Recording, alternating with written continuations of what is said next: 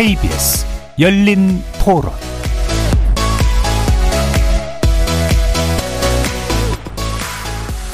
안녕하십니까. 케이비에스 열린 토론 정준희입니다.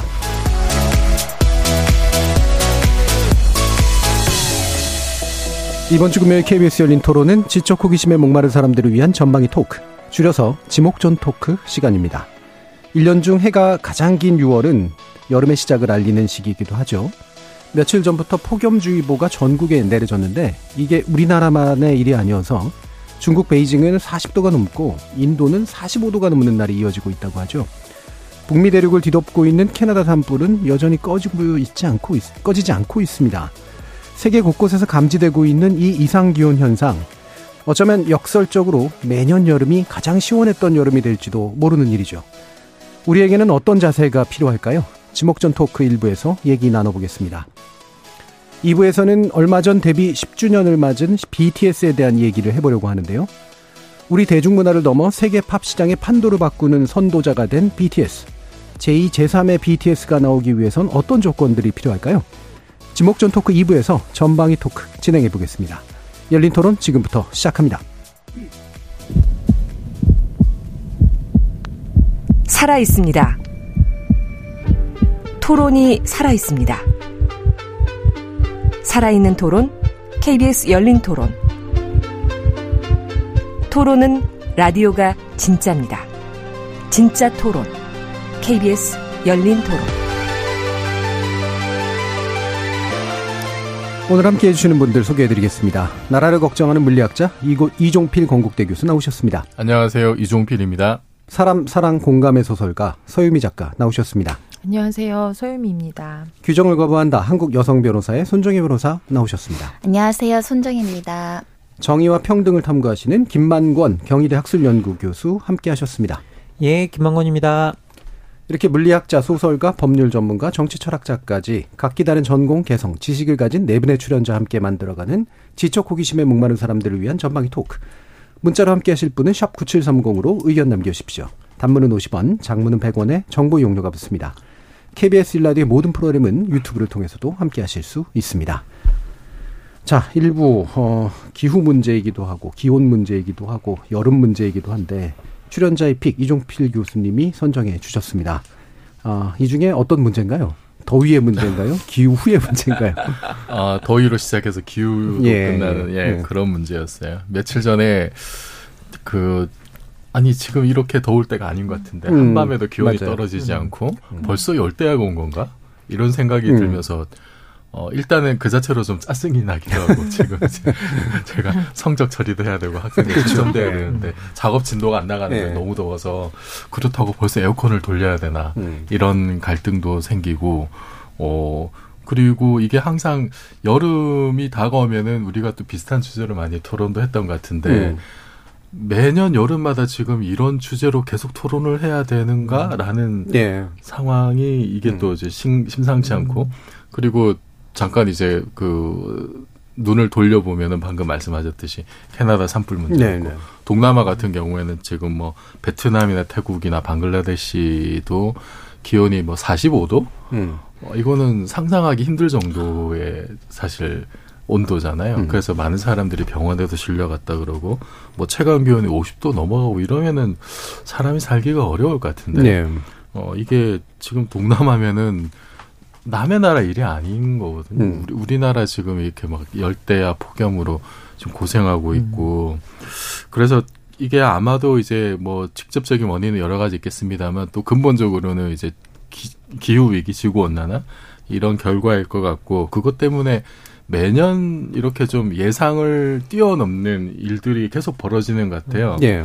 작년과는 또 다른, 또 내년은 또 올해와 또 다른 내년이 될 것도 같고, 그래서 예측을 벗어나는 극단적인 날씨가 매년 되풀이 되는 거 아닌가 이런 걱정이 되고 현실적으로는 전기요금도 오른다는데 음. 이거 어떡하지 그런 고민도 있고 그리고 세계 기상기구에서 앞으로 오 년 안에 역사상 최악이 더위가 올 것이다 뭐 이런 얘기가 네. 있더라고요.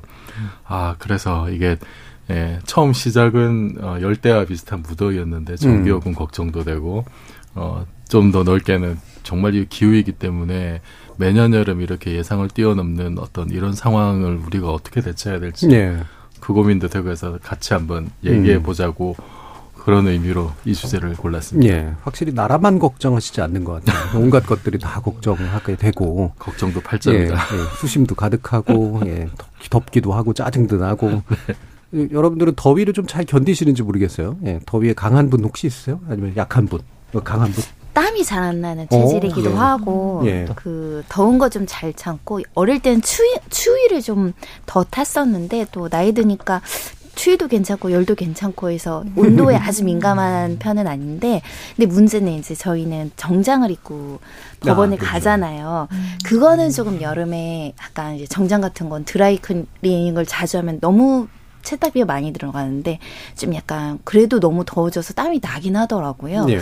그래서 일단 직업적으로는 예전에 정말 법정이 더웠거든요. 네. 근데 요즘에는 좀 에어컨도 조금 틀어주고 선풍기도 음. 돌아가고 해서 다행인데 갈수록 덥다는 느끼는 것 같아요. 예, 예. 확실히 참 직업적인 어려움도 있으시겠네요. 음. 근데 변호사님들 중에 보면 법정에 안 나가시는 분들도 많은데 손 변호사님 법정에 많이 나가시나 봐요.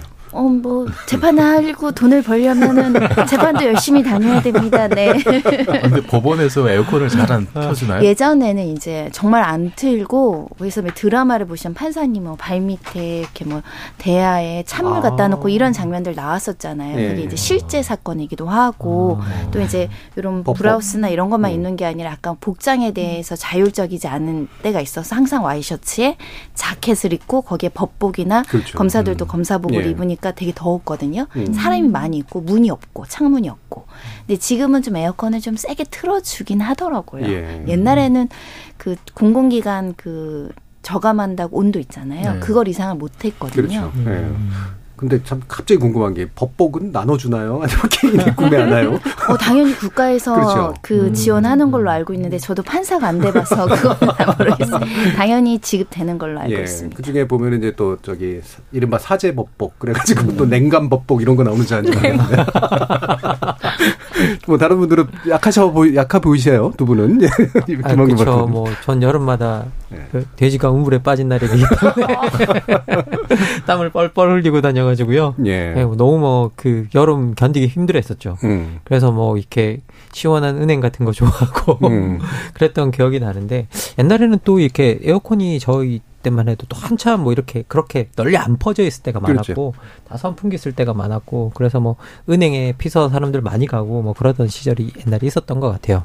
그런데 뭐 지금 뭐 이렇게 여름 이렇게 생각해 보면 이제 옛날보다는 훨씬 저희들이 뭐 에어컨도 많이 쓰고 뭐 하다 보니까 과거보다는 이제 그런 걸 느끼는 게 훨씬 덜해졌다라는 생각이 드는데 한편으로는 내가 더위를 막 이렇게 기후 기후 변화 때문에 더 더워진 세상에서 좀 더위를 덜 느끼고 있다라는 거 그만큼 에너지를 많이 쓰고 있는 건 네, 아닌가라는 예. 게 또 역설적으로 생각이 들어서 음. 이게 과연 좋은 상태인가에 대해서 또 생각해 보기는 됩니다. 예. 음, 그러네요. 더위 약한데 음. 더위를 잘 견디게 된 거는 그렇죠. 그렇죠. 뭔가 다른 게 있는 거죠. 예. 네. 서 작가님은? 저는 여름 되게 좋아해요. 음. 되게 좋아하고 예전에 왜 구십사 년 여름 되게 덥다는 얘기를 많이 하셨잖아요. 예. 구십사 년도인데 저는 더웠던 기억이 별로 없어요. 예. 청바지를 입고 그냥 다녔던 것 같은데 지금은 사실 여름에 청바지를 잘 못 입겠어요. 음. 요즘은 살 껍데기가 너무 뜨거워서 정말 몸이 덥다는 느낌이라 껍데기가 덥다는 느낌이 막 드는데 예. 그래서 여름을 항상 좀 기다리고 여름을 되게 좋아하고 그랬는데 어느 순간부터 이제 약간 여름이 아직 되지도 않았는데 사실 우리 오월 때도 좀 더웠잖아요. 반팔도 많이 입고. 근데 예전 같으면 오월은 여름이 아닌데 여름의 느낌만 좀 와도 이제 여름을 기다리는 낭만이 아니라 약간 사람들이 이제 여름을 좀 두려워하게 되는. 네, 네, 그러니까 여름 좀 공포가 된 것 같아요. 올여름 얼마나 더울까. 이 얘기를 조금만 바람이 이제 따뜻해지면 하시는 것 같아서 아 정말 세상이 많이 변했구나라는 생각이 들고 여름 하면 막 옛날에는 그 뭔가 피서 뭐 바캉스 그래서 이렇게 좀 신나는 느낌이라면 뭐 그런 게 사라진 건 아니지만 이제는 폭염 뭐 열대야 음, 그렇죠. 그리고 뭐 전력 뭐 예를 들면 뭐 전기요금 음. 뭐 이런 거 그리고 뭐 뭐 감기 오히려 이런 얘기들이 훨씬 더 많이 나와서 아, 좀 시대가 달라지고 있다는 생각이 네, 들어요. 네. 음. 사실 저는 저는 더위를 잘 견디는 편이라 음. 나이 드신 분들이 그 더위 때문에 돌아가신다거나 음. 뭐 그 더위 때문에 병을 먹는다거나 뭐 병이 병이 걸린다거나 음. 이러는 걸 잘 이해를 못했는데 몇 년 전부터는 아 그럴 수도 있겠다. 네. 특히나 이제 차가운 데 있다가 좀 더운 데 있다가 왔다 갔다 하다 보면 이제 뭐 거의 완전히 정신이 없어지는 경우들이 많으니까 와 이게 이제 온도라는 게 정말 사람의 생명을 왔다 갔다 하게 할 정도로 되게 중요한 문제로구나. 몇 도 차이인데도 불구하고. 어, 어떠세요? 그 이종필 교수님도 힘들어하시는 그 모습이시긴 한데. 네. 어. 음. 제가 겨울에 태어나서 그렇죠. 원래 여름 여름하고 제 궁합이 좀 잘 안 네. 맞더라고요. 그리고 저는 구사년 여름이 그 되게 기억에 이렇게 어. 선명해요. 저도요. 예. 정말 더웠다라고 하는 게 제가 그 학부 과정을 오 년 다녔는데 예, 예, 예. 오 년 차 다닐 때였고 딱 그때죠. 네, 그때 제가 이제 대학원 준비하느라고 열심히 공부를 예. 했는데 너무 더워서 공부를 못했던 기억이거든요. 예. 음. 그리고 그때는 말씀하셨듯이 뭐 에어컨이 음. 이렇게 다 뭐 음. 있던 음. 것도 아니고 제가 그 박사 과정에 구십칠 년에 들어갔었는데 그때야 학생 연구실에 에어컨이 이제 들어오기 네. 시작했었어요. 그, 그 전까지는 뭐 학생들이 자유롭게 공부하는 공간에 뭐 낭반, 냉방 장치가 음. 그렇게 뭐 있는 것도 아니고 상대적으로 어떻게 보면은 그때는 뭐 그 시절 구십 년대 중반에는 이렇게 더워도 이렇게 한 하루 이틀 덥고 말았지. 그렇죠. 바짝 뭐 폭염이 이렇게 음. 이어진다라든지 열대야가 음. 이렇게 뭐 뭐 엄청나게 길어진다라는 사실 또 그러지는 또 않았던 시절이기도 했고 음. 그때랑 비교해보면 지금은 정말 견디기 힘들 정도였던 더위, 폭염 뭐 이런 게 지금 좀 지속되는 것 같아요. 음. 열대야 일수도 음. 많아지고 네. 폭염 지수도 사실 많아지고 저 같은 경우에도 사실은 이제 뭐 에어컨이라는 문명의 이기에 도움을 받지 않으면은 그러면 일상을 이어나가기가 좀 힘들 정도로 예. 저 같은 경우도 뭐 나이도 들어서 이제 그런 것도 있겠습니다만 정말 이게 그 뭐 회복 탄력성이라고 음. 하던가 이제 그런 것도 사실 많이 떨어지고 음. 그래서 어 몇 년 전까지는 저도 이렇게 그냥 전기요금도 좀 아끼고 네. 어쨌든 내 몸을 단련시켜서 더위에 맞서보자라는 생각으로 좀 버텼었는데 그러다가 저도 이제 이렇게 몸이 이렇게 축나더라고요, 정말로. 네. 이렇게 막 더웠다가 이렇게 사람 진이 빠진다 그러죠. 음. 어, 진이 빠지니까, 어, 몸의 저항력도 떨어지는 것 같고, 뭐, 그래서 대상포진 같은 것도 제가 앓은 적도 있고. 그래서, 어, 몇 년 전부터 그 생각을 바꿨죠. 어, 음. 돈으로 해결할 수 있는 것이 가장, 가장 좋은 거다. 일단 살고 보자. 네, 일단 몸이 이렇게 네. 망가지는 것보다는 음. 전기요금을 조금 더 많이 내는 것이 결국은 남는 장사다라는 음. 생각을 하게 되더라고요. 예, 예. 근데 올해는 다시 또 전기요금 오른다고 하니까 음. 걱정이 되긴, 걱정이 되긴 하는데 일단은 내 몸 하나 건사해야 되니까. 예. 고민이 많습니다. 예. 아, 참. 사실 그 이종필 교수님 말씀 들어보면 저하고 참 비슷한 교정을 걸으셨는데 저도 구십사 년을 그래서 기억하고 대학부터도 그때 대학원을 준비했고 음. 그때 이제 그 중앙도서관에 수족관이라고 부리는 네, 일, 네. 일 층에 그 유리창 있는 데가 있는데 거기가 냉, 그 저기 냉방이 됐어요. 음. 네, 제가 도서관 잘 안 가는 학생이었는데 자주 가게 됐죠. 이제 그래서 아니, 저는 천구백구십사 년 기억이 너무 다른 게요. 예. 저도 그때 더웠던 거 마찬가지였는데 그때가 제가 군대에서 아. 말년 병장이었어요. 시원하게 보셨군요. 예, 아니 아니 뭐 그렇게 못 보냈어요. 아, 못 그, 보냈어요. 뭐 군대 에어컨 자체가 예. 제대로 보급돼 있지도 않았고 그래서 저희 상대적으로 또 좀 나은 게 이제 말년 병장이라서 그나마 좀 나았는데 훈련도 좀 살살할 수 있고 음. 그런데 그때 제가 이제 말년 휴가를 나왔었거든요. 근데 말년휴가 나와서 아 그나마 좀 다행이다라고 생각하고 있는데 갑자기 김일성이 사망을 한 거예요. 아, 네, 맞아요. 네. 그, 그 여름에. 네. 네. 그래서 전화를 걸어봤더니 돌아가야 되냐고 이렇게 전화를 음. 걸어봤더니 너 정기휴가 나간 거니까 음, 전쟁 전쟁 때도 음. 나가는 거니까 그건 괜찮다고. 그때 제가 그때 그때 사실은 야, 조국을 위해서 돌아가고 싶었으나 너무 더웠어요. 너무 더웠어요. 그때 그게 기억이 나요. 그래서 여전히 네. 그때 너무 더웠던 게. 네, 그때 기억하시는 분들도 있네요. 이창영님이 구십사 년 여름에 계절학기 수업을 들었는데 기숙사에서 음. 하루에 일곱 번 샤워한 기억난다. 아, 아, 이런 아. 말씀도 주셨네요. 칠육공육 님이 옛날 세대에겐 기후 위기겠지만 지금 태어난 세대는 원래 이런 기후련이 하겠죠라는 말씀도 음. 주셨는데 뭐 그렇기도 하겠습니다만 또 이제 매년 이제 더워질 게 거의 확실해 보이고 전 세계적으로도 그런 현상들이 좀 나타나잖아요. 어, 손정혜 변호사님, 이게 전 세계적으로 보, 이렇게 보이는 여러 현상 중에 어떤 것들을 좀 눈에 띄세요? 사실 저희는 가끔 이제 우리나라 여름에도 이제 온열지나 이제 어, 뭐 열사병으로 누가 돌아가셨다 음. 네. 몇몇 이런 보도가 나긴 하잖아요. 음. 근데 주로 칠십, 팔십 대 이제 농촌의 어르신들이 좀 쓰러지시니까 그런가 보다 하는데 뭐 어디 인도 이런 데서 뭐 사, 수백 명, 뭐 수십 명 사망했다라는 소식을 들을 때마다 사실은 굉장히 놀래요. 네. 아, 이게 더위 때문에 이렇게 사람이 많이 죽을 수도 있구나 그런 생각을 했었는데 찾아보니까 이 폭염 사망자가 매년 늘어서 음. 그러니까 재난치고는 태풍이나 홍수보다 사망자가 세 배 더 많다라는 통계가 있더라고요. 음. 네, 네. 굉장히 엄청난 이게 어떻게 보면 재난이구나 그런 생각을 했었고요. 그래서 하도 문제가 되니까 이 재난관리법에 아예 폭염이 명문 규정으로 들어왔습니다. 음. 사실 그래서 음.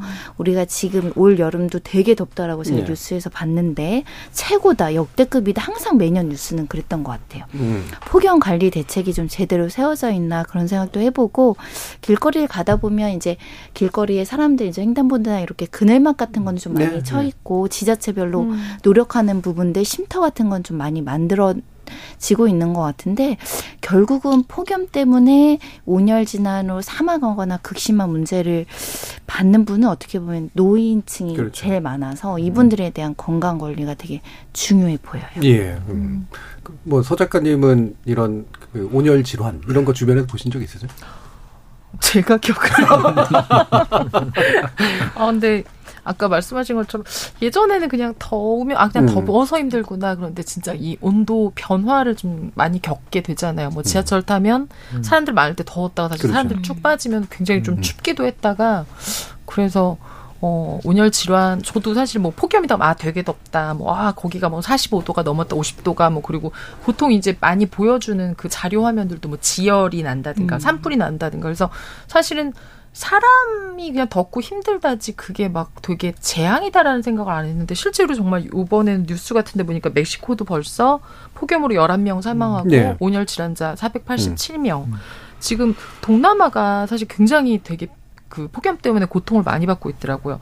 아예 뭐 사상자 규모를 지금 밝힐 수 없을 정도고 뭐 도로 막 파손되고 음. 뭐 화재 불이 굉장히 많이 나는 것 같더라고요. 그래서 음.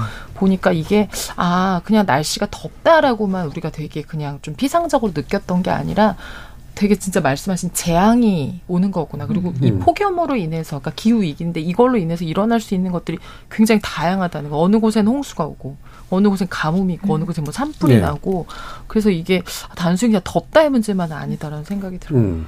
김만권 선생님 보시기에 사실 이게 기후 때의 문제이기도 하고 전 세계가 또 안 좋은 이상 기후로 보이는 거기도 하고 근데 또 이제 우리 노인과 청년의 차이도 있듯이 또 부국과 빈국의 차이도 좀 있을 테고 이게 또 균등하면서도 균등하지 않은 문제가 있잖아요. 그렇죠. 항상 음. 이제 저희들이 재난 불평등 이야기하는데요. 음. 재난 불평등 이야기할 때 가장 대표적인 것 중에 하나가 뭐 홍수 다양한 다양한, 다양한 음. 것들이 있지만 사실 이렇게 그 항상 사망자들을 비교해 보면 소득 수준과 비교해요. 음. 비, 비례해요. 이 소득 수준이 낮을수록 재난에서 사망하는 사람들이 네. 늘어나고 실제 이제 폭염에서도 마찬가지고요.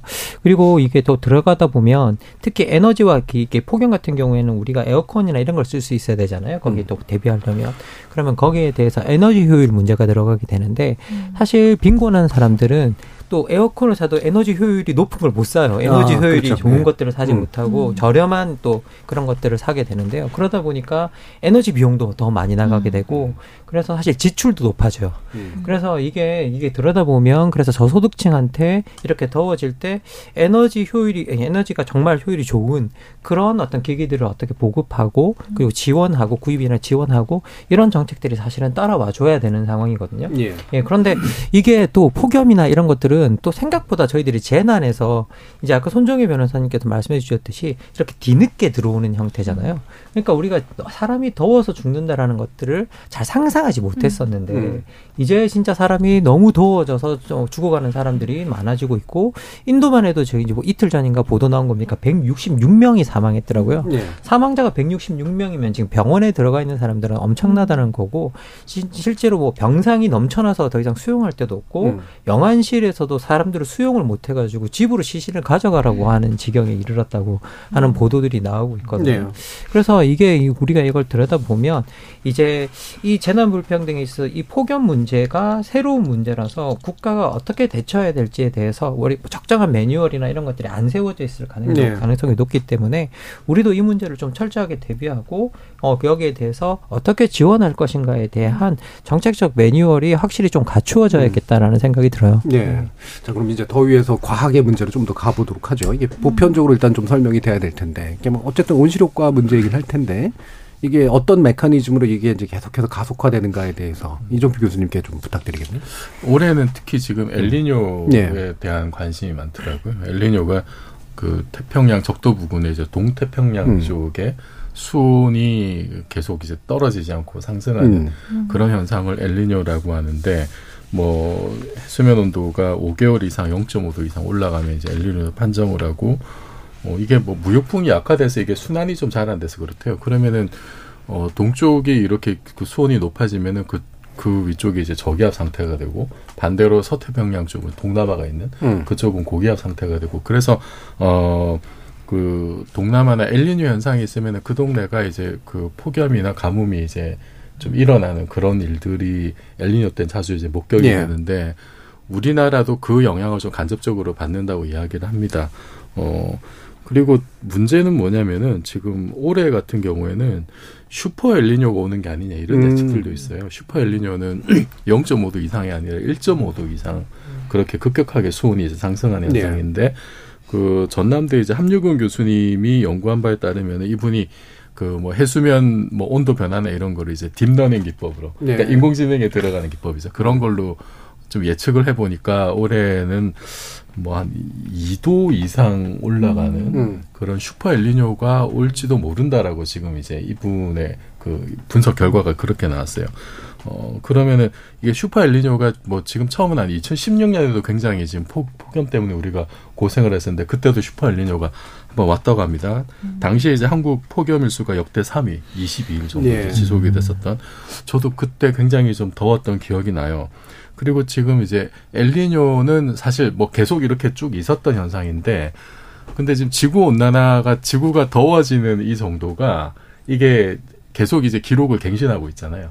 갱신하고 있는데, 이것과 엘니뇨가 결합이 됐을 때 과연 어떤 일이 벌어질지는 이거는 모르는 거거든요. 네. 음. 전대미문의 어떤 음. 일이 벌어질 수도 있어서, 이제 세계 기상기구 사무총장도 어떤 얘기를 했냐면은 지구 온도가 미지 영역으로 아예 가버릴 수도 있다. 음. 아, 이런 얘기를 해요. 음. 우리가 지금 파리 기후 협약 때 그 우리가 지금 노력을 하는 게 산업화 이후 지구 평균 연평균 기온을 일 점 오 도 이상 못 오르게 억제를 하자라고 음. 지금 노력을 하고 있는데, 근데 올 들어서는 유월인가, 어, 그때 그 이제 산업화 이전과 비교했을 때 이미 일 점 오 도를 넘어간 음. 어떤 그런 뭐 아주 뭐 좀 짧은 뭐 시기이긴 하겠습니다만, 그런 지금 그 관측 자료도 있고 하기 때문에 이거는 정말 우리가 여태 경험해 보지 못한 어떤 새로운 단계로 가는 거예요. 네. 이게 그러면은 뭔가 균형이 깨져버릴 수도 있고, 아니, 아니면 좋겠습니다만, 음. 뭔가 균형이 깨져서, 어, 우리가 뭐 어떻게, 어, 예측하거나 경험하지 못한 어떤 그런 길로 이렇게 만약에, 예. 어, 지구의 기후가 이렇게 빠져든다라면은, 음. 그러면은 정말 좀 상상하지 못한 재앙이 생길 수도 있어서, 음. 그런 게 사실은 좀 걱정이 돼요. 음. 근데 그러니까, 물론 이제 이 예측에 대해서는 음. 뭐, 좀 엇갈리긴 합니다. 뭐, 어, 기상청에서는 슈퍼 엘니뇨 가능성을 좀 낮게 보긴 해요. 예. 그래서 통상적으로 이제 엘니뇨 때는 한반도에 수증기가 많이 유입이 되고, 남부지방에 강수량이 증가하고, 음. 이제 이런 일들이 있어서 칠월, 칠월에 지금 기상, 그 예측을 음. 한 거 보면은 이제 고, 기상청에서 공식 그 예상 발표한 걸 보면은 칠월에 평년보다 많은 강수가 예상이 된다. 이거 이제 엘니뇨 영향 때문일 거라고 봐요. 근데 어쨌든 유월에서 팔월 기온이 이제 평년보다는 높을 가능성이 많다고 예측이 되고 있고, 그런데 그 이제 함유근 교수님 같은 경우에 슈퍼 엘니뇨가 오면은 통상적인 엘니뇨하고 좀 달라서 한반도 중부지방 중심으로 이제 기온이 많이 올라가고, 예. 오히려 강수량은 적어질 수도 있다라고 음. 이제 지금 예측을 하세요. 예. 이거는 이제 어느 쪽 의견이 맞는지는 직접 음. 가보면 알겠죠. 음. 가보면 알겠는데, 어, 어쨌든 우리가 이제 최악의 상황은 또 대비를 해야 되니까, 아, 이게 지금 뭐 만약에 정말로 이 도 이상 올라가는 슈퍼 엘니뇨가 오면은, 그러면은 어떤 일이 벌어질지 예. 사실은 좀 예측이 안 되긴 합니다. 자, 이게 참 역설적인 얘기긴 한데, 어떤 일이 벌어질지 예측이 안 되니까 이게 잘 모르겠거든요. 그렇잖아요, 계속. 그러니까 아까 예를 이제 만약에 그래서 조금이라도 좀 들어봐야 될 것 같은데, 뭐 엄청난 태풍이 온다든가 뭐 이런 것도 있을 수 있는 거고, 아까 뭔가 같은 끊어질 수 있다. 뭐 정실, 지구가 정실줄을 놓을 수도 있는 거잖아요. 그러니까 기후의 패턴 자체가 완전히 바뀔 수도 있다거나. 그러니까 대체적으로 음. 이게 그 지구 온난화가 가속이 되면은 음. 순환이 잘 안 되거든요. 예, 예. 순환이 잘 안 돼서 더운 쪽은 계속 더워지고, 음. 뭐 계속 대기 정체가 이제 많이 되니까. 음. 그래서 미국 같은 경우에 열도묘라고 그러죠. 네. 갇혀 있으니까 거기서 계속 이렇게 더운 열기가 음. 그 안에서 계속 음. 가열이 돼가지고 뭐 오십 도 가까이 올라간다든지 네. 아니면은 비 오는 쪽은 또 계속 비만 잔뜩 내려서 그렇죠. 중국에서 뭐 이렇게 엄청난 음. 폭우, 유럽에도 뭐 마찬가지고 우리나라 같은 경우는 대기가 정체되면은 미세먼지나 이런 것이 빠지지 않고 이제 네. 며칠 동안 이렇게 갇혀 있다라든지 그리고 우리나라도 이제 폭염 일수가 연속적으로 계속되는 것도 이게 대기가 정체돼 있어서 그런 경우가 네. 많거든요. 음. 어, 그래서 그런 패턴은 여전히 좀 진행이 되지 않을까. 음. 대기 정체로 인한 어떤 그런 고통. 그렇죠. 네. 그렇게 되면 이제 우리가 일상적으로 예측할 수 있는 범위는 야 덥다 한 삼십 도 몇 도 이게 아닌 수준이 네. 될 수 있는 것도 있을 테고. 네. 자 어떤 지표들 좀 보세요. 뭐 이렇게 보니까 이제 지구 평균 기온이 산업화 이전보다 일점오 도로 제한하기로 했던 게 일점오 도 이상 오르면 전 세계에서 폭염, 폭풍, 산불 그리고 기후 재난이 발생할 위험이 전부 다 훨씬 커진다고 합니다. 예. 그리고 이제 이 도 정도 오르게 되면요, 거의 뭐 수십 배씩 올라간다라고 이제 그렇게 이야기를 하고요. 그리고 전 세계 인구의 약 십사 퍼센트가 일점오 도 올라갔을 때 극한의 폭염을 겪게 되고 삼억 오천만 명 정도가 가뭄과 물 부족에 시달리게 된다라고 예. 이야기를 하고 있거든요. 사실 이게 그 해수면의 기온이 상승하면 또 우리나라 같은 경우에는 이게 폭풍도 자주 오고 그렇죠. 태풍도 자주 오고 뭐 이렇게 하는 이제 일들이 일어나고 있는데요. 실제 전 전문가들이 원래 이천사십 년쯤에 기온 상승 정도가 산업화 전 대비 일점오 도 정도로 넘을 거다라고 예측을 했는데 지금 유엔 산하 세계 기상 기구가 예측하는 바에 따르면 이천이십칠 년 이전에 이제 일점오 도 이상 오를 확률이 육십육 퍼센트 이상이 된다라고 네. 이제 그렇게 이야기를 하고 있고요.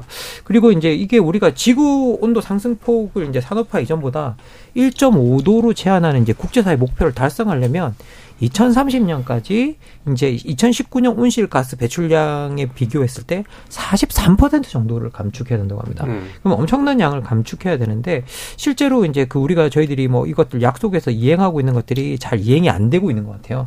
그리고 이제 그래서 이천이십이 년에 기후 변화에 관한 정부 간 협의체 아이피씨씨라는 게 있는데요. 여기서 기후 변화에 관한 이제 육 차 보고서가 나왔는데 여기서 보니까 저도 좀 약간 놀라는 통계들이 나왔는데 지역별로 나눠보니까 북아메리카에서 거주하는 사람들이 연간 십구 톤의 탄소를 배출하고 있대요. 음. 그런데 남아시아에 거주하는 사람은 이점육 톤만 배출한답니다. 예. 그러면 이건 선진국에서 배출하는 확률, 배출하는 게 거의 그 다섯 배, 여섯 배에 이른다라는 결론이거든요. 그러면 사실 이제 국가별로 배출량의 격차가 나오게 되고 여기서도 국가별로 어떻게 보면 이 지구 기후 변화에 대해서 큰 목소리를 내고 있는 곳이 마치 선진국처럼 보이지만 예. 알고 보면 지금 현재도 사실 이 문제를 만들고 있는 주범은 어, 알고 보면 선진국이라는 이제 이야기인 거 되는 것 같고요. 그리고 또 이제 우리나라도 이제 이렇게 들여다보니까 우리나라 같은 경우에는 이제 우리가 항상 이제 개발 도상국의 지위에 있었기 때문에 여기 여러 가지 뭐 기후 협약이나 뭐 이런 것에서 많은 혜택을 좀 받았었거든요. 좀 면제도 받고 뭐 그랬는데 이제는 그럴 수도 없게 된 게 이제 보니까 천구백구십구 년에 아 천구백구십 년에 한국의 온실가스 배출량을 보니까 이게 이억 오천만 톤으로 세계 이십구 위였다고 합니다. 그런데 네. 이게 이천이십 년에는 오억 구천팔백만 톤이 됐고요. 그래서 구 위로 뛰어 올라 있는 네. 상태고 그리고 천팔백 년대 이후에 쭉 한국가가 배출해온 이 누적 배출량을 보면 저희 나라가 이제 세계 십칠 위에 이르는 예, 상태고요. 음. 예, 예. 그리고 일 인당 배출량 같은 경우에는 지금 현재 연간 일 인당 이산화탄소 배출량이 세계 평균치가 칠점삼 톤인데 여기 두 배가 넘는 십오점오 톤을 배출하고 있어요. 예. 예, 그러면 지금 현재 가장 많이 배출하는 나라 중에 하나가 미국이 십구 톤 정도인데 여기보다 이제 조금 덜 배출하는 음. 정도 수준이라 우리가 기후, 이 온난화에 기여하는 바가 엄청 큰데요. 근데 문제는 뭐냐면 일 인당 배출량이 많다는 점은 뭐냐면 탄소 중립 정책이 들어갔을 때 거기에 전환 충격이 많이 온다는 뜻이거든요. 네, 그렇죠. 예. 네. 그래서 우리도 사실 이 부분 탄소 중립 정책을 우리가 계속 가야 될 텐데 그 과정에서 사실 우리가 여기 이 정책을 정책을 통해서 영향을 받을 가능성이 높아지기 때문에 지금부터 미리미리 좀 저희들이 음. 이 탄소 배출량을 잘 제어하는 어떤 그런 방향으로 가야 나중에 미래의 충격이 훨씬 덜 경제적으로도 적다라고 예. 말씀드릴 수 있을 것 같아요. 예. 그러니까 전환 충격이라는 게 바로 예. 그 그걸 줄여야 되는 게 양도 음. 많으니까 그래서 또 경제적 적인 사회적인 충격이 굉장히 셀 수밖에 없는 지금부터라도 뭔가 자꾸 뭔가를 해야 되는데 지금 백종철 님께서 더워서 에어컨 켜면 내년 여름 더 더워지겠죠. 악순환입니다. 라고 한 예를 들어주셨는데 음. 악순환에 거, 걸릴 게 여러 가지가 지금 다 있잖아요. 음. 손정혜 변호사님. 네, 사실은 다 연결되어 있는 음. 것 같습니다. 저희가 기후 재난이라고 이제 뭉뚱그려서 포괄해서 이제 아까 말한 가뭄, 홍수, 뭐 지금 열대야 모든 것들이 사실은 이렇게 반복되는 것 같아요. 예. 음, 폭염 때문에 가물었고 가물어서 온도가 더 올라가고 온도가 올라가니까 화학연료를 많이 쓸 수밖에 없고 음. 화학연료 쓰니까 탄소가 많이 나서 또 뭐 지구온난화가 오존 관련한 농도가 높아지고 그럼 또다시 가물고 화재가 음. 이루어지고 이게 사실 전반적으로 다 연결되어 있는 것이고 그 과정에서 사실은 말씀드린 것처럼 가장 취약한 계층 예. 그리고 잘못 없는 동물들 식물들까지 음. 이제 연쇄적인 피해가 발생하고 결국 동물하고 식물이 살 수 없는 토양이 되면 또 그 피해는 식량난으로 이제 우리 뭐 국민이든 세계에서 많은 부분들이 이제 피해가 발생하니까 문제는 어느 지도자가 딱 결단을 내려줘야 되는데 예. 그게 쉽지가 않죠. 당장의 예. 경제적인 손실과 또 어떤 발전 속도에 있어서는 뒤처질 수밖에 없고 예. 그 와중에 또 얌체처럼 먼저 이렇게 또 그 약속을 지키지 않는 나라들도 있고 그래서 사실 전 세계적인 노력이 필요한데 음. 늘 말은 합시다 합시다 하고 잘 안 되는 것 같습니다. 예. 그런 그런 얘기가 있더라고요. 유럽에서는 겨울에 스웨터를 입는데 음. 미국에서는 여름에 스웨터를 입는다. 맞아요. 음. 미국은 정말 가보신 분들은 알지만 그 이유는 예. 예. 미국이 한여름에 냉방을 예. 너무 음. 상상 이상으로 춥게 해서 그렇다고 예. 얘기를 하는데 음. 방금 우리 김 교수님 말씀하셨듯이 우리나라도 일 인당 탄소 배출량이 예. 만만치가 않아서 음. 이게 누적 탄소 배출량이 음. 십칠 위라고 하는 거는 우리는 뭐 십구 세기, 십팔 세기, 십구 세기에 산업화 안 했잖아요. 그렇죠. 예, 예. 산업화 기간이 굉장히 짧은데도 누적한 게 그렇죠. 십칠 위라는 예. 거는 이건 뭐 최근에 엄청나게 많이 사실 배출한다는 음. 거고 그리고 그 결과로 사실 그 연평균 기온 상승률이라든지 해수면 온도가 올라가는 거는 음. 세계 평균의 그보다 한 두 배 가까이 되거든요. 예. 굉장히 좀 경각심을 가져야 되고 탄소 배출도 사실은 우리가 아이엠에프 시절에 정말 힘들어서 경제활동이 위축이 돼서 그 기간 동안에 예년에 비해서 탄소 배출량이 한 삼, 사십 퍼센트 정도 줄었다 그래요. 네. 그 거꾸로 얘기하자면 지금 우리가 만약에 탄소 배출량을 삼십 퍼센트나 사십 퍼센트 줄인다고 하면은 아이엠에프 정도의 고통을 감수해야 된다는 거죠. 그렇죠. 뭔가 위축돼야 되고 네. 그렇다는 얘기니까. 근데 더 큰 문제는 우리가 지금 그런 고통을 감수할 어떤 여러 가지 대책을 네. 세우지 않으면은 그 고통은 훨씬 더 심해질 거라는 거죠. 음. 이후에. 음. 예, 그게 문제입니다. 예, 그 고통이 훨씬 더 심해질 거라고 막 웃으면서 얘기하시니까 약간 공포스러워요. 헛웃음이죠. 그러니까. 헛웃음이죠. 네. 헛웃음이죠. 그러니까 이게 진짜로 웃긴 게 아니라 이게 어떡하냐 뭐 이런 생각이 좀 드는 건데. 음. 어떠세요, 서유미 작가님? 음. 네, 얘기 듣다 보니까 음. 그냥 삶 자체가 탄소 배출이라는 생각이죠. 내가 왜 사나 뭐 이런 생각. 사, 우리가 살아서 뭔가 움직이고 예. 쓰고 그렇죠. 그리고 어, 아까 이제 악순환 얘기가 나왔는데 에어컨이라는 얘기 틀면 어, 온도가 이제 어느 정도 맞춰줘도 끄면은 더운 것 같아요. 그렇죠. 네. 그래서 이게 이제 안 한번 켜면 이제 안 끄기가 참 어려운 아니죠. 끄기가 참 어려운데 어. 저도 그 탄소 중립 한참이죠. 우리 뭐 운동 되도록이면 이제 한 사람이라도 좀 하자라고 하면서 나왔을 때 했던 것들 우리 뭐 플라스틱 되도록이면 사용하지 말자든가 뭐 육류 위주의 식습관을 줄이자 뭐 무분별한 소비하지 말자 여러 가지 나왔었는데 여름 되면은 한동안 우리 그때 그 에너지 좀 소비 줄이자고 하면서 그 뭐 이제 그 공 뭐죠 관공서에서 막 그 온도 조절했을 네. 때 그때 진짜 관공서가 뭐 고통스러웠죠. 네. 은행으로 피서 갈 수 없고 그렇죠.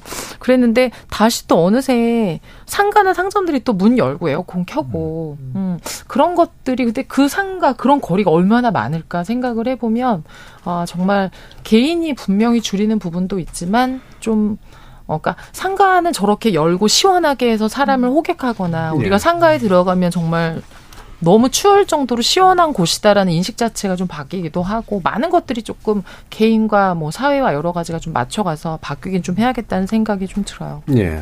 뭐 이런 이런 기후 디스토피아에 관련된 작품 같은 거 생각나는 거 있어요? 너무 많죠. 예. 요즘 근데 더 많이 나오는 것 같아요. 음. 아까 그 우리 이종필 교수님이 이제 막 그 뭐죠? 기후 위기가 심해지면 막 대기 이런 것들이 정체돼서 더운데 계속 덥고 막 비 오는데 계속 비 오고 그러면 사실 우리가 옛날에 봤다면 영화나 막 이런 데서 나왔던 떠도는 사람들이 생길 수밖에 없을 음, 것 같아요. 그렇죠. 자기가 살던 곳이 이제 더 이상 살 수 없게 음. 되면 삶의 터전이나 이제 일자리 같은 거 버리고 살만한 곳을 향해서 이제 사람도 결국은 동물처럼 움직이는 거죠. 뭐 초식 동물들이 풀이 없으면 움직이는 것처럼.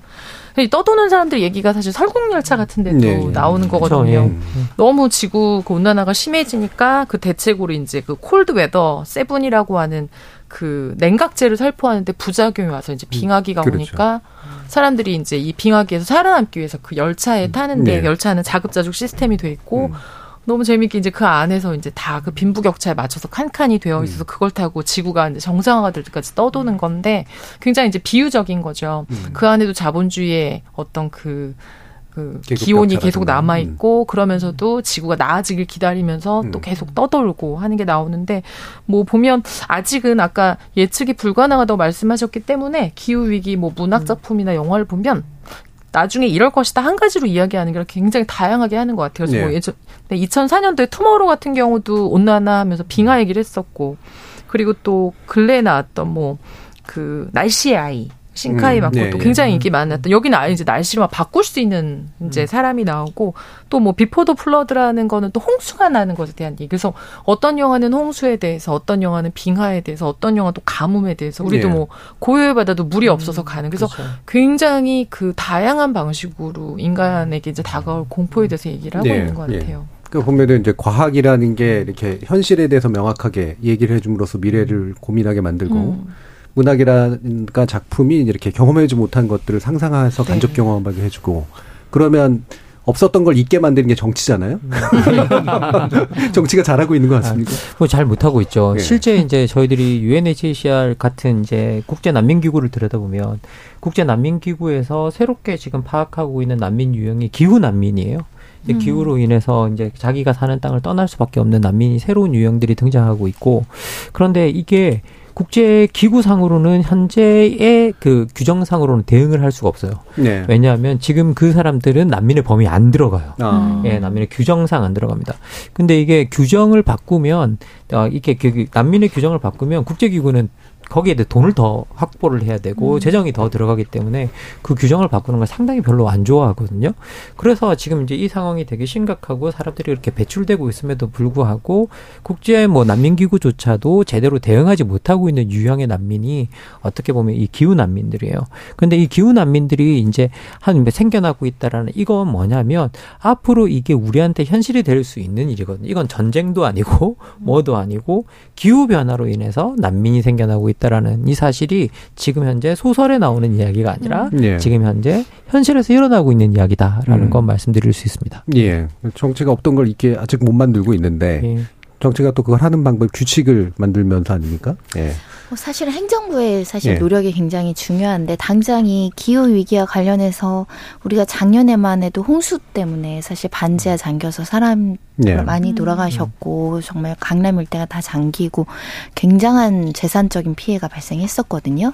근데 올해도 마찬가지로 위기가 있다라고 하는데 음. 딱히 대안이 없어 보이기도 하고 일부 뭐 이렇게 시정장치나 뭐 빗물장치들 하고 이제 개선 작업을 했던 것 같은데 이 기후 대학 그 대책에 그런 문제가 있는 것 같아요. 어디서 어떻게 터질지 모르고 언제 네. 터질지 모르고 뭘 해야 될지 모르고 뭘 완벽하게 하려면 천문학적인 예산이 들어가서 사회적인 합의가 어렵고 그러다 보니까 흐지부지 세월이 가다가 어떤 문제가 터졌을 때 그것만 땜질식으로 근데 또 다른 데서 터지고 그래서 사실은 총의를 모으기가 굉장히 어려운 측면이 있는데 그래서 자꾸 기억에서 사라지는 것 같아요. 예. 이렇게 법안을 만들거나 행정부에서 어떤 행정정책을 만들 때도 약간 전국민적인 전세계적인 어떤 합의가 필요하거든요. 예. 근데 그런 어떤 대책에 이해관계가 있고 당장 나한테 손실이 발생하거나 나의 돈을 덜 벌게 하거나 내가 돈을 더 많이 내야 되는 시스템으로 갔을 땐 또 반대하는 분들이 있어서 음. 실존적인 사실은 지속적인 관심이 필요한데 딱 여름 되면 홍수 막아야 되고 뭐 되면 음. 태풍 막아야 되고 다 그 너무 단발적인 대책들만 있는 것 같습니다. 예. 자, 그러면 결국은 과학으로 다시 마무리를 해보죠. 예, 과학자, 나라뿐만 아니라 모든 걸 걱정하시는 과학자의 마무리 말씀 듣겠습니다. 네. 일단은 뭐, 우리나라로 보자면은 그 새 정부 들어와서 신재생 에너지 포트폴리오를 새로 짜면서 예. 신재생 에너지 비율을 예전보다 오히려 줄이려고 하더라고요. 그러니까 뭐 원자력을 뭐 친환전을 하든 말든 저는 그것과는 별개로 음, 할 걸 해야 된다. 신재생 에너지는 어쨌든 삼십 퍼센트 이상은 늘려야 된다라고 네. 하는 게 제 생각이에요. 그것이 지금 앞으로 다가오는 상황에 여러모로 뭐, 뭐 국제적으로든 외교적으로든 네. 뭐 모든 면에서 사실은 그건 좀 피가 거기에 대해서 좀 획기적인 발상의 전환을 해야 되지 않을까라고 좀 부탁의 말씀드리고 싶고, 그리고 이천오십 년 탄소 중립하려면은 이천 뭐 지금부터 산술적으로 계산해도 사실은 이천삼십 년까지는 대략 이천십팔 년 대비 한 사십 퍼센트 가까이 줄여야 돼요. 오, 예. 이거는 그냥 단순 계산하면 그냥 나오는 거거든요. 예. 그러니까 비상한 각오를 해야 된다. 음. 미국이 그 인플레 감축 법안 하면서 천문학적인 돈을 쏟아부어서 결국 하는 게 신재생 에너지로 바꾸고 완전히 에너지 구조를 바꾸는데 그렇게 천문학적 돈을 쓰는 거거든요. 그러니까 우리도 사실은 그 피할 수 없는 문제라고 예. 하는 좀 경각심을 가져야 되고, 국제적으로는 작년에 그 기후 변화 협약 당사국 총회 씨오피라고 하죠. 씨오피에서 사실은 그 화석연료 사용을 규제하는 데 대해서 좀 되게 느슨하게 얘기가 됐었어요. 그래서 올해는 두바이에서 열린다고 하는데 좀 이 부분에 대해서 좀 더 강력한 어떤 좀 조치가 국제적인 합의가 좀 나와야 되지 않겠는가. 예. 우리나라도 거기에가 적극적으로 목소리를 좀 냈으면 좋겠습니다. 알겠습니다. 아, 오염수가 안전하다고 얘기해 주는 과학은 많던데, 예, 기후가 물론 위험하다고 얘기해 주는 과학도 많긴 한 것 같은데. 똑같은 과학인데도 정치를 움직이는 과학은 또 종류가 다른 것 같아요. 왜 그럴까? 어, 음. 과학을 정치에 악용을 해서 그런 거죠. 예. 사실은. 그러니까 과학은 정보를 줄 뿐인데 음. 그 정보를 어떻게 자기의 어떤 당파적 이해로 갖다 쓰느냐. 예, 예. 거기서 여러 가지 문제가 많이 생긴 것 같아요. 네, 다시 정치 문제로 갈 것 같은데 네, 가진 않고 마치겠습니다. 감사합니다. 예. 자, 그래서 일 부는 기후위기에 관련된 문제 그리고 폭염에 관련된 문제를 다양한 시각에서 좀 다뤄봤습니다. 여러분은 지금 케이비에스 열린 토론과 함께하고 계십니다. 토론은 치열해도 판단은 냉정하게, 복잡한 세상을 바꾸는 첫걸음은 의외로 단순할지도 모릅니다. 평일 저녁 일곱 시 이십 분 당신을 바꾸는 질문, 케이비에스 열린 토론 정준희입니다. 지적고 기심에 목마른 사람들을 위한 전방위 토크, 소설가 서유미 작가, 손정혜 변호사, 정치철학자 김만권 교수, 그리고 물리학자 이종필 교수, 이렇게 네 분과 함께하고 있는데요. 자, 이번 주에 제작진이 또 네 분이 잘 못할 것들을 또 던져주셨습니다. 네, 비티에스와 대중문화에 관련된 이야기인데요. 자, 비티에스는 저희가 종종 다뤘습니다만 다루는 이유가 이제 바로 얼마 전에 데뷔 십 주년을 맞았고요. 그걸 통해서 다양한 행사들이 또 있었습니다. 바로 여기 여의도 근처에서도 바로 이제 큰 행사가 있었죠. 자, 비티에스와 대중문화. 어떻게들 십 년을 생각, 벌써 십 년인가 하시는 분들도 좀 계시긴 할 텐데, 어, 어떤 기억들을 가지고 계신지 서유미 작가님부터 좀 말씀해 주시죠. 네. 이 비티에스가 네, 저희 그때 다루면서 잘 모르면서 이거 얘기한다고. 근데 제가 생각해보니까 그런 것 같아요. 전문가가 다룰 때는 사실 그렇게까지 대중적으로 네. 유명해지지 않을 때 전문가들이 얘기하는 것 같고 음. 모르는 사람들이 얘기할 때 진정한 스타가 되는 것 같아서 네, 아, 비티에스는 우리가 다룰 때 뭐 잘 알아서 알려주고 이런 게 아니라 아, 얼마나 이들이 이 십 년 동안 많은 사람들에게 즐거움도 주고 음. 많은 것들을 바꾸기도 하고, 사실 최초의 기록과 최고의 기록을 가장 많이 가지고 있는 아이돌 그룹이 이제는 아이돌이라는 이름이 굉장히 무색해진 네. 그런 상태인 것 같아요. 그래서 제가 이제 주변에 있는 아미한테 물어보니까 지금 십 년을 딱 맞은 게 너무 재미있는 시기인 게 멤버들이 막 열심히 활동을 하고 있는 상태에서 십 주년을 맞이한 게 아니라 실제로 맞았죠. 군대도 가고 음. 개인 활동도 하고 또 쉬기도 하고 음. 이렇게 좀 숨 고르는 시간 안에 십 주년을 맞이한 게 굉장히 좀 의미가 깊다라는 얘기를 하고, 팬들 입장에서도 한 사람의 생애에 뭐 나이가 예를 들면 뭐 팔십, 구십 이렇게 노인이 된 게 아니라 젊은 사람 입장에서 십 년이라고 하는 건 굉장히 긴 시간이잖아요. 예. 그래서 삶에서 자기도 한 시기에 지나가는 걸 목도하는데 음. 그걸 내가 어, 좋아하는, 그리고 특히 이천십삼 년에 데뷔해서 처음에 흑수저 아이돌이라고 불리면서 조금 각광받지 못하던, 그래서 음. 마치 정말 성경 말씀처럼 시작이 미약했는데 창대해지는 걸 같이 함께 예. 목도하면서 왔던 게 자기네들에게 너무 큰 경험이어서 어, 비티에스를 보고 아미로서 있을 때 어떤 느낌이 드느냐 제일 많이 물었더니 많이 했던 얘기가 뭐였냐면 더 나은 내가 되고 싶다. 예. 전 그게 굉장히 감동적이었어요. 음, 네. 더 나은 내가 되고 싶다. 네. 실제로 성장형 아이돌이기도 맞아요. 했고 예, 팬클럽 자체가 또 같이 성장하는 그런 분위기가 굉장히 컸는데, 이종필 교수님은 네. 보니까 아까 보니까 뮤직비디오 막 뒤늦게 막 와서 보고 막 그러셨던 거 어, 뒤늦게 본 거야. 복습한 겁니다. 복습. 아, 복습. 예전에 봤던 기억을 다시 떠올리기 위해서 네, 복습한 겁니다. 아, 네. 예. 그래서 복습하신 거 어떠셨어요? 어, 감동이 새롭더라고요. 새록새록. 네. 네. 저는 비티에스 십 년을 돌아보니까 어 코리아 디스카운트를 코리아 프리미엄으로 바꾼 십 년이 아, 아닌가. 예, 예, 예. 네. 그래서 이거는 정말 상전벽해, 천지개벽이라는 음. 말이 어울릴 정도로 음. 그 이전과 이후가 너무나 달라졌고, 네. 음.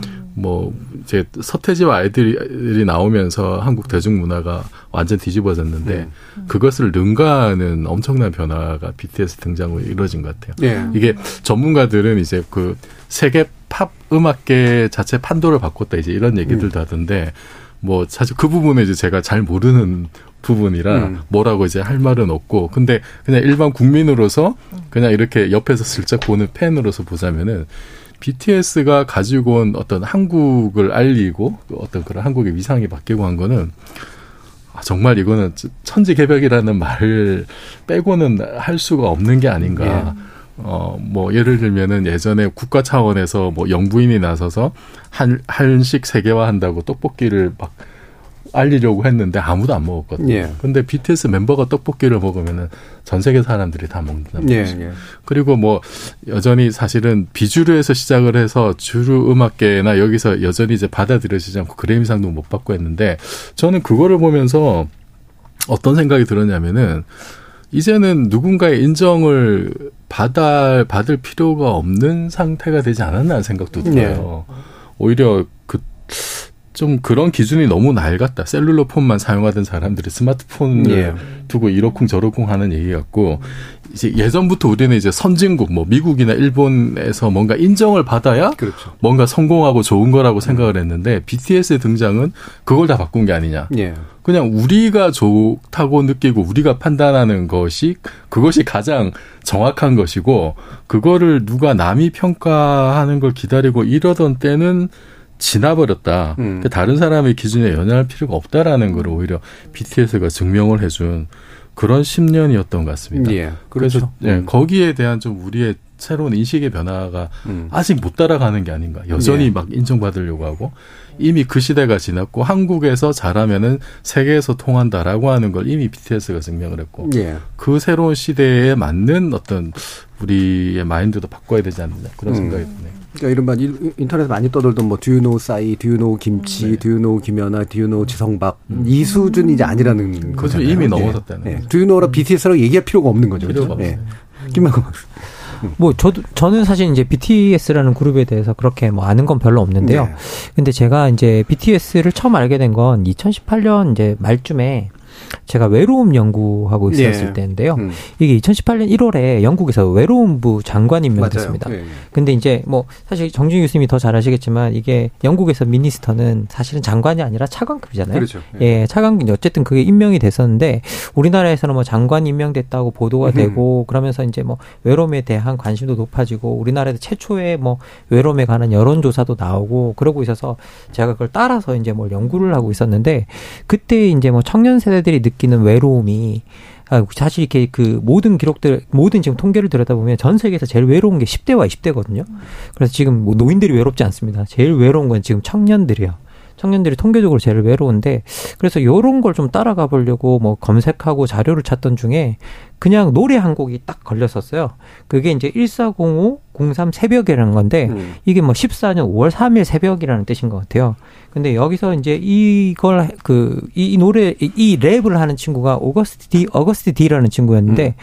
근데 이게 가사가 너무 인상적인 거예요. 그래서 이게 이게 듣고 뭐 이렇게 이야기가 내용이 뭐냐면 자기가 연습생으로서는 막 이렇게 성공하기 위해서 백 점짜리 인생을 살고 있는 것 같은데 이제 그러다 보니 인간관계에서는 대인 기피증도 생기고 그리고 영 점짜리가 되어버린 상황이라고 이야기를 하면서 친구와 가족 모두가 잠시 나에게 머무르고 다 떠나가 버리는 그런 상황에 대해서 이제 이야기를 하면서 자기가 외롭지 않은 척 살고 있다라는 식의 가사가 이제 너무 처음에 인상적이었어요. 예. 그래서 이, 이 이제 이 어 그 래퍼의 이제 노래들을 좀 찾아보기 시작했는데 그래서 이제 칠이사 일사팔 같은 노래 같은 경우는 자기가 서울에 와서 삼십만 원으로 새벽 알바하면서 꿈을 꿨던 시절에 관한 이제 이야기들이 음. 나오거든요. 근데 여기에 내용이 이제 타고난 부잣집 아이들이 있는 거죠. 그러면서 이제 소위 말해서 타고난 자들과 자기 사이, 자기가 이제 느끼는 어떤 그런 불평등 같은 것에 대해서 처음으로 느끼는 그런 감정들, 그리고 서사들, 이런 이야기가 나오는데 그 안에 보면 패기, 오기, 슬픔. 하지만 내가 여기서 패배주의로 머무르진 않겠어. 라는 음. 어떤 그런 서사들이 좀 보였고, 그리고 거기서 또 찾아가다 보니까 이 스킷이라 그래서 이제 잠, 잠시 이렇게 래퍼들 사이에 노래를 이어가는 과정 속에 보니까 이제 이 이야기 서사의 극, 이렇게 극처럼 나오는 장면이 있어요. 예. 근데 여기서 자기가 어떻게 계속 랩을 할 수 있었는가에 관한 이야기를 하면서 믿어주는 단 한 사람, 형이 있었기 때문이다라고 이야기를 하거든요. 내가 형이 있었기 때문에 믿어주는 그 한 음. 사람이 있어서 내가 이걸 할 수 있었다고 이야기를 하는데, 사실 그때 그 이야기를 들으면 좀 배웠던 게, 아, 믿어주는 그 한 사람이 되는 어른이 돼야겠구나라는 생각이 좀 들었었어요. 음. 그 이야기를 좀 들으면서. 그래서 그때 너무 인상적이어서 이걸, 그걸 따라가다 보니까 친구가 어거스트 D라는 사람이 비티에스의 슈가더라고요. 예. 그래서 이제 비티에스라는 그룹을 알게 됐어요. 음. 그래서 사실은 비티에스 슈가인지도 모르고 들었어요. 처음에. 예. 예. 모른지도 듣고 그랬었는데, 이제 그러면서 조금씩 듣게 되고, 뭐 그리고 이제 사실은 슈가에만 관심이 머물고 있었는데, 뭐 여러분 다 아시다시피 다이너마이트가 워낙 유명해졌었잖아요. 음. 그러면서 이제 이게 보면서 멤버들도 다 알게 되고, 이름도 알게 되고, 이제 뭐 그렇게 되었던 경우인데요.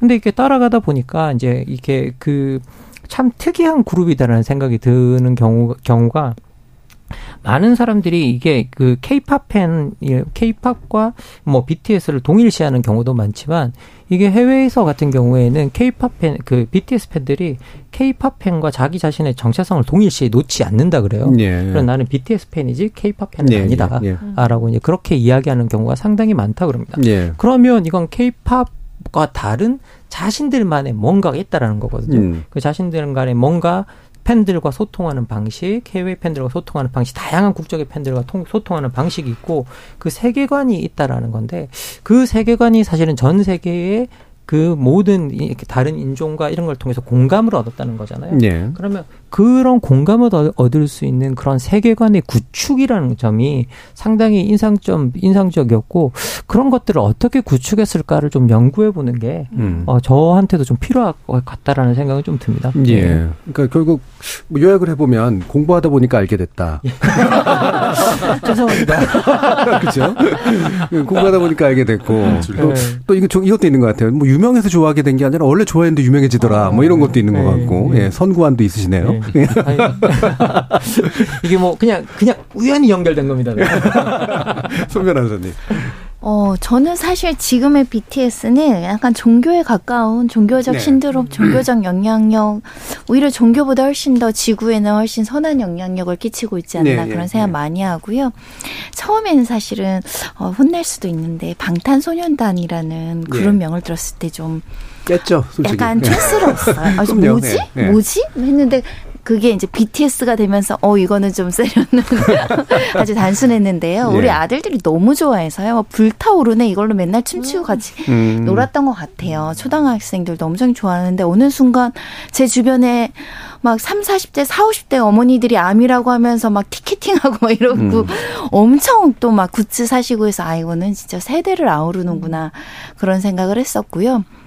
방탄소년단이라서 방, 왜 뭘 방탄할까 했는데 이제 십 대와 이십 대의 어떤 억압을 처음에 이야기했던 것 같고 나중에는 연대나 자기 자신의 사랑이나 뭐 인류애나 나아가서는 뭐 지구적인 관점에서 음. 뭐 인종차별, 환경 문제, 뭐 장애인의 문제 이런 것들이 하나하나 억지로 만들어내는 게 아니라 개인들이 어떤 서사를 가지고 움직이니까 그게 좋아서 좋다고 하는 청년들의 목소리를 제가 많이 보고 사실은 즐겁고 신나서 음악 많이 듣고 춤추고 같이 놀면서 네. 즐겼는데 가사가 사실은 일부러 쳐다보지 않으면 잘 안 안 들리잖아요. 음. 그래서 이제 인터넷에서 줄거리라 가사를 일부러 찾아보면 어 정말 좋은 이야기를 좋은 곡으로 담았고 그래서 세계적인 어떤 울림이 있는 게 아닌가 생각이 들어서 저 지난번에 얘기할 때 우리가 비틀즈에 비견하는 뭐 이랬는데 예. 지금은 비틀즈보다 훨씬 더 오랫동안 사랑받을 음. 어 기록될 이런 목소리들도 나오니까요.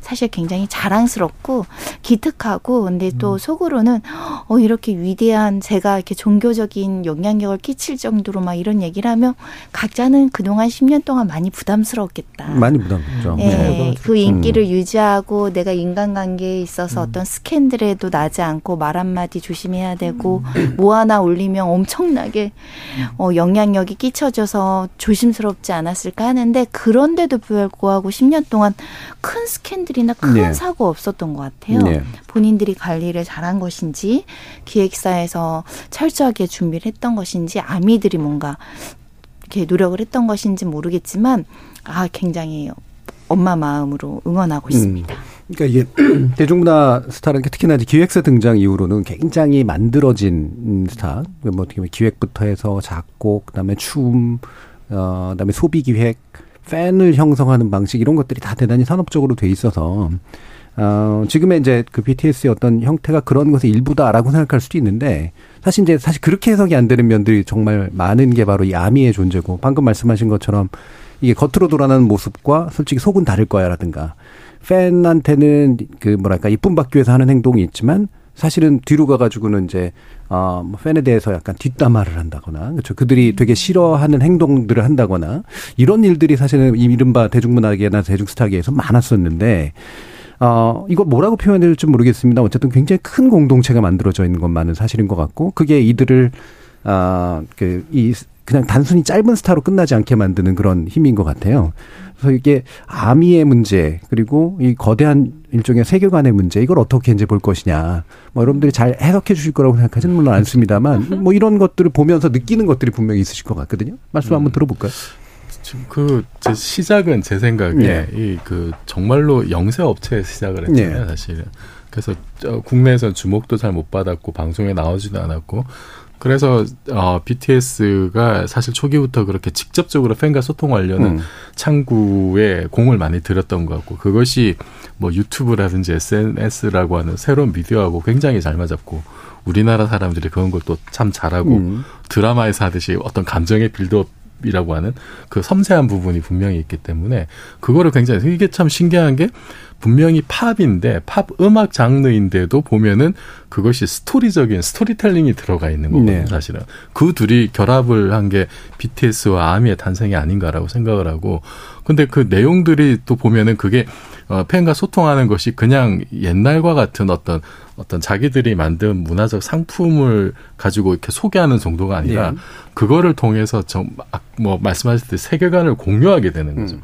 공유하는 것이 정말 그게 어, 영세 업체에서 시작을 하면서 자기들 나름대로 또 인생을 겪어오면서 느꼈던 바 이런 것들에서 뭔가 팬들하고 교감할 수 있는 부분을 만들어서 그걸 또 곡에 녹여내고 그거를 들은 팬들은 그 거기서 선한 영향력을 받아서 거기서 이제 자신감을 가지고 소외됐던 계층들의 어떤 그 엠지 세대들도 굉장히 자기 인생에 대한 어떤 자신감과 자기 애정을 가지게 되고 그래서 비티에스를 접하면서 내 인생을 바꾸게 됐다라고 하는 아미들이 많더라고요. 근데 그렇게 형성된 아미들이 그 찾아보니까 이 아미들이 또 이렇게 기획사에 또 영향력을 또 행사를 하고 예. 그래서 뭐 가사나 이런 것이 뭔가 좀 문제가 있을 것 같으면은 문제 제기도 하고 그러니까 이게 어 옛날에 어떤 그냥 우리가 흔히 보는 팬덤이라고 하면 일방향이었는데 음. 아미는 그 자체가 사실은 쌍 양방향적인 어떤 서로가 영향을 주고받는 그런 형태로 진화를 한 것 같아요. 그래서 어 내가 비티에스로부터 삶의 영향을 받고 내 인생이 바뀌었듯이. 아미 활동을 하면서 내가 다른 사람에게 또 선한 영향력을 주고 세상을 바꾸겠다.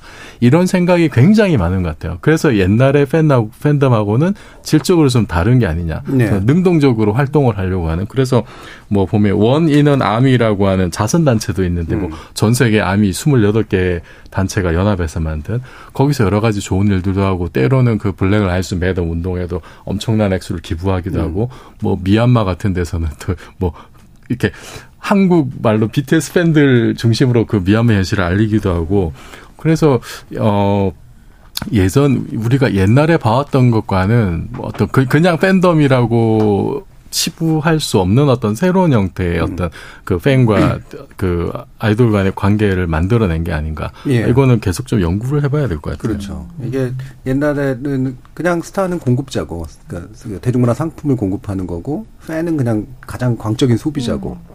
그런데 사실은 서로가 서로를 잘 안 믿어. 네. 그러니까 상품으로 연결된 관계이기 때문에 그래서 음. 소비자는 과하게 공급자한테 뭔가를 요구하고 공급자는 그냥 상품만 팔아먹으려고 이용하고 이제 이런 관계인데 확실히 달라진 관계거든요. 음. 네, 그래서 기획사와 팬과 어, 이 그 스타 사이에 뭔가 묘한 그 좋은 삼각관계를 이루고 있다라고 평가도 하던데. 어, 공부 많이 하신 분으로서 얘기해 줘야죠. 아니, 뭐, 이렇게, 아미 같은 경우는, 저는 사실 이제 또, 아미 한 번 그, 제가, 어쩌다 보니, 어쩌다 보니까 이제 트럼프 뭐, 제가 포퓰리즘 같은 걸 연구하다 네. 보니까, 이제, 이제 트럼프 같은 걸 들여다볼 때, 트럼프와 아미가 한 번 얽힌 사건이 네. 있었어요. 예, 트럼프가 선거 유세 때 엄청나게 혐오 발언으로 선거 동원을 네. 하고 있었는데, 음. 여기에 선거 유세장에 정말 많은 사람들이 신청해서 트럼프가 딱 들어갔는데 이게 나 정작 이게 입, 그 입장한 사람은 삼십 퍼센트 정도밖에 안 되는 거예요. 음. 그 입장권을 아미들이 미리 쭉 해서 안 가버린 거예요. 거기에. 음. 이제 그래서 혐오 발언을 하는 어떤 정치인들에 대해서 그런 방식으로 어떻게 보면 어, 차단을 시킨다거나 아니면 응징한다거나 어떤 그런 뭐라고 해야 돼 정치적 행동까지도 옮기는 걸 실제로 볼 수 있고요. 그리고 그런 것들이 자기들이 정치적이라기보다는 혐오 발언이나 이런 것들에 대해서 상당히 민감하게 반응하고 예, 예. 서로 미워하거나 어떤 그런 뭐 그런 사, 뭐 우리가 어떤 집단을 미워하거나 사람을 미워하거나 어떤 그런 혐오 행위에 대해서 아미가 자꾸 견제하려고 노력하고 음. 그런 부분은 상당히 어떻게 보면 긍정적인 어, 모든 것에서 긍정적인 부분인 것 같고요.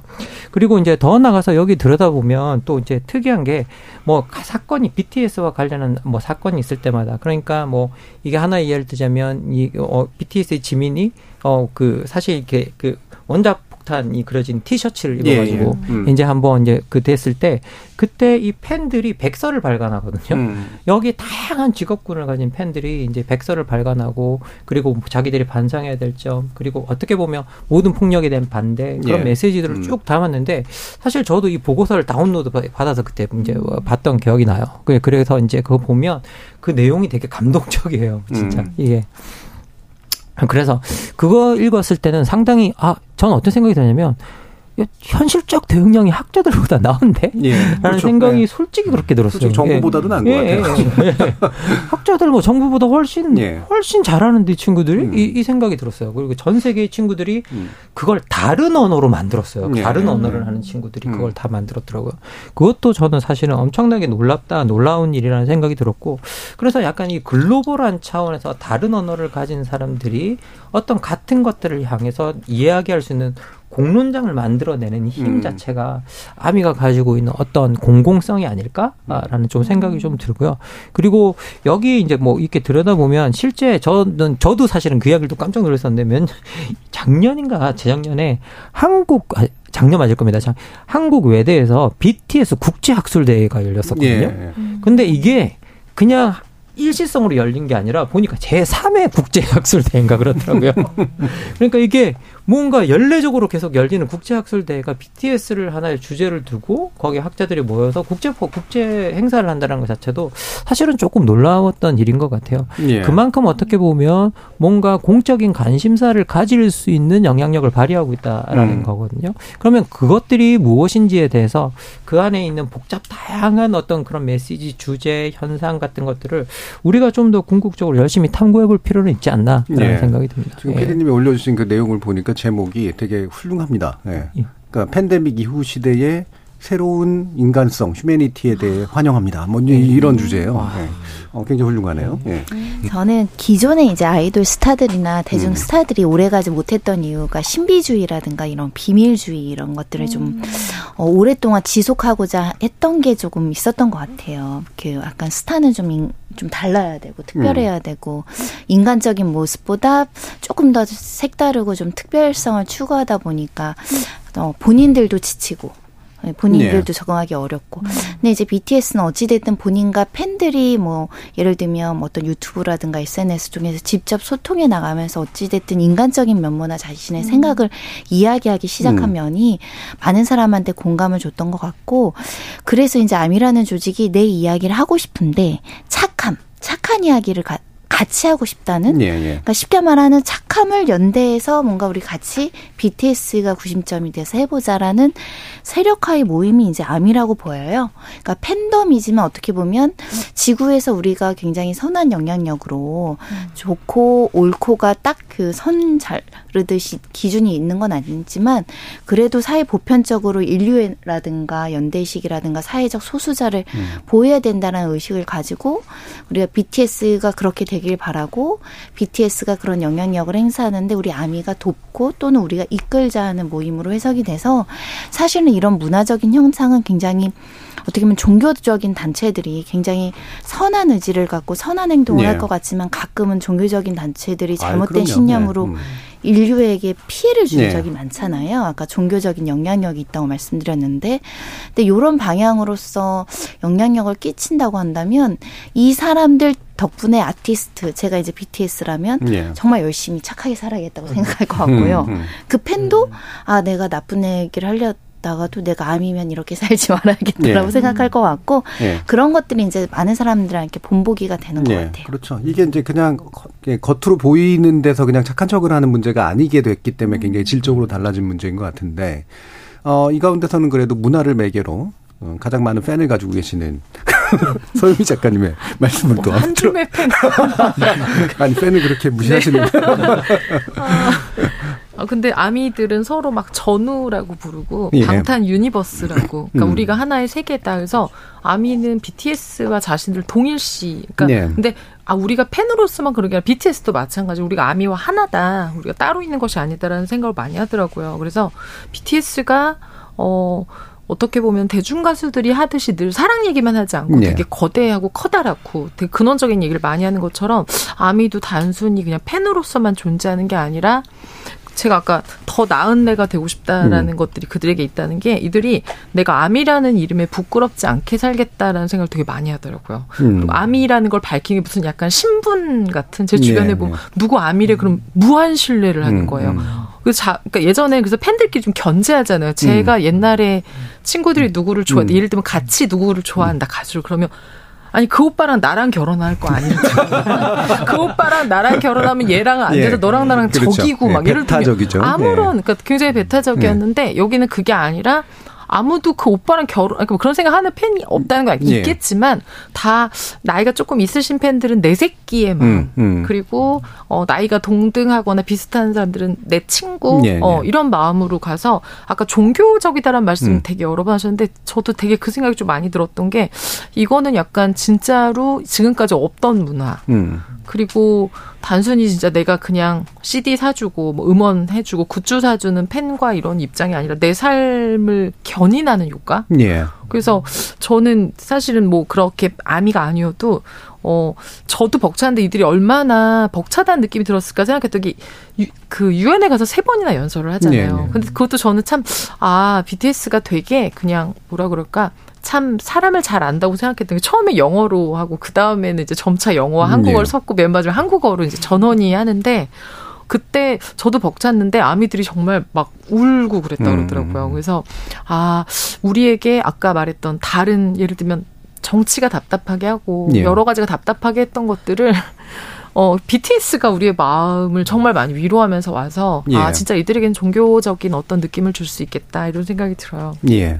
자, 칠육공육 님이 내 마음대로 불러도 성공할 수 있다는 교훈을 준 것 같습니다. 그리고 이승복님이 아미가 정말 대단합니다. 전혀 관심 없는 분야에서 모르고 살았는데 공적 영향력이 엄청나네요 라는 의견도 주셨습니다.